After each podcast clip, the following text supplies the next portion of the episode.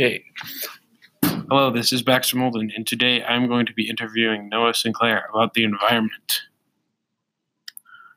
Noah, what is your opinion on the current state of the environment?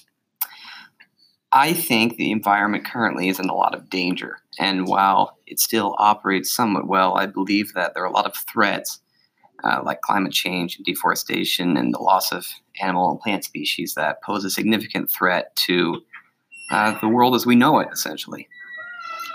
Do you think we could be doing more and should be doing more for the environment? I think that we are doing a lot of good things right now. Um, there's a lot of movement towards clean energy and clean air and clean water and people kind of righting the wrongs of what we've done so far. But I also believe that there's a lot left to do.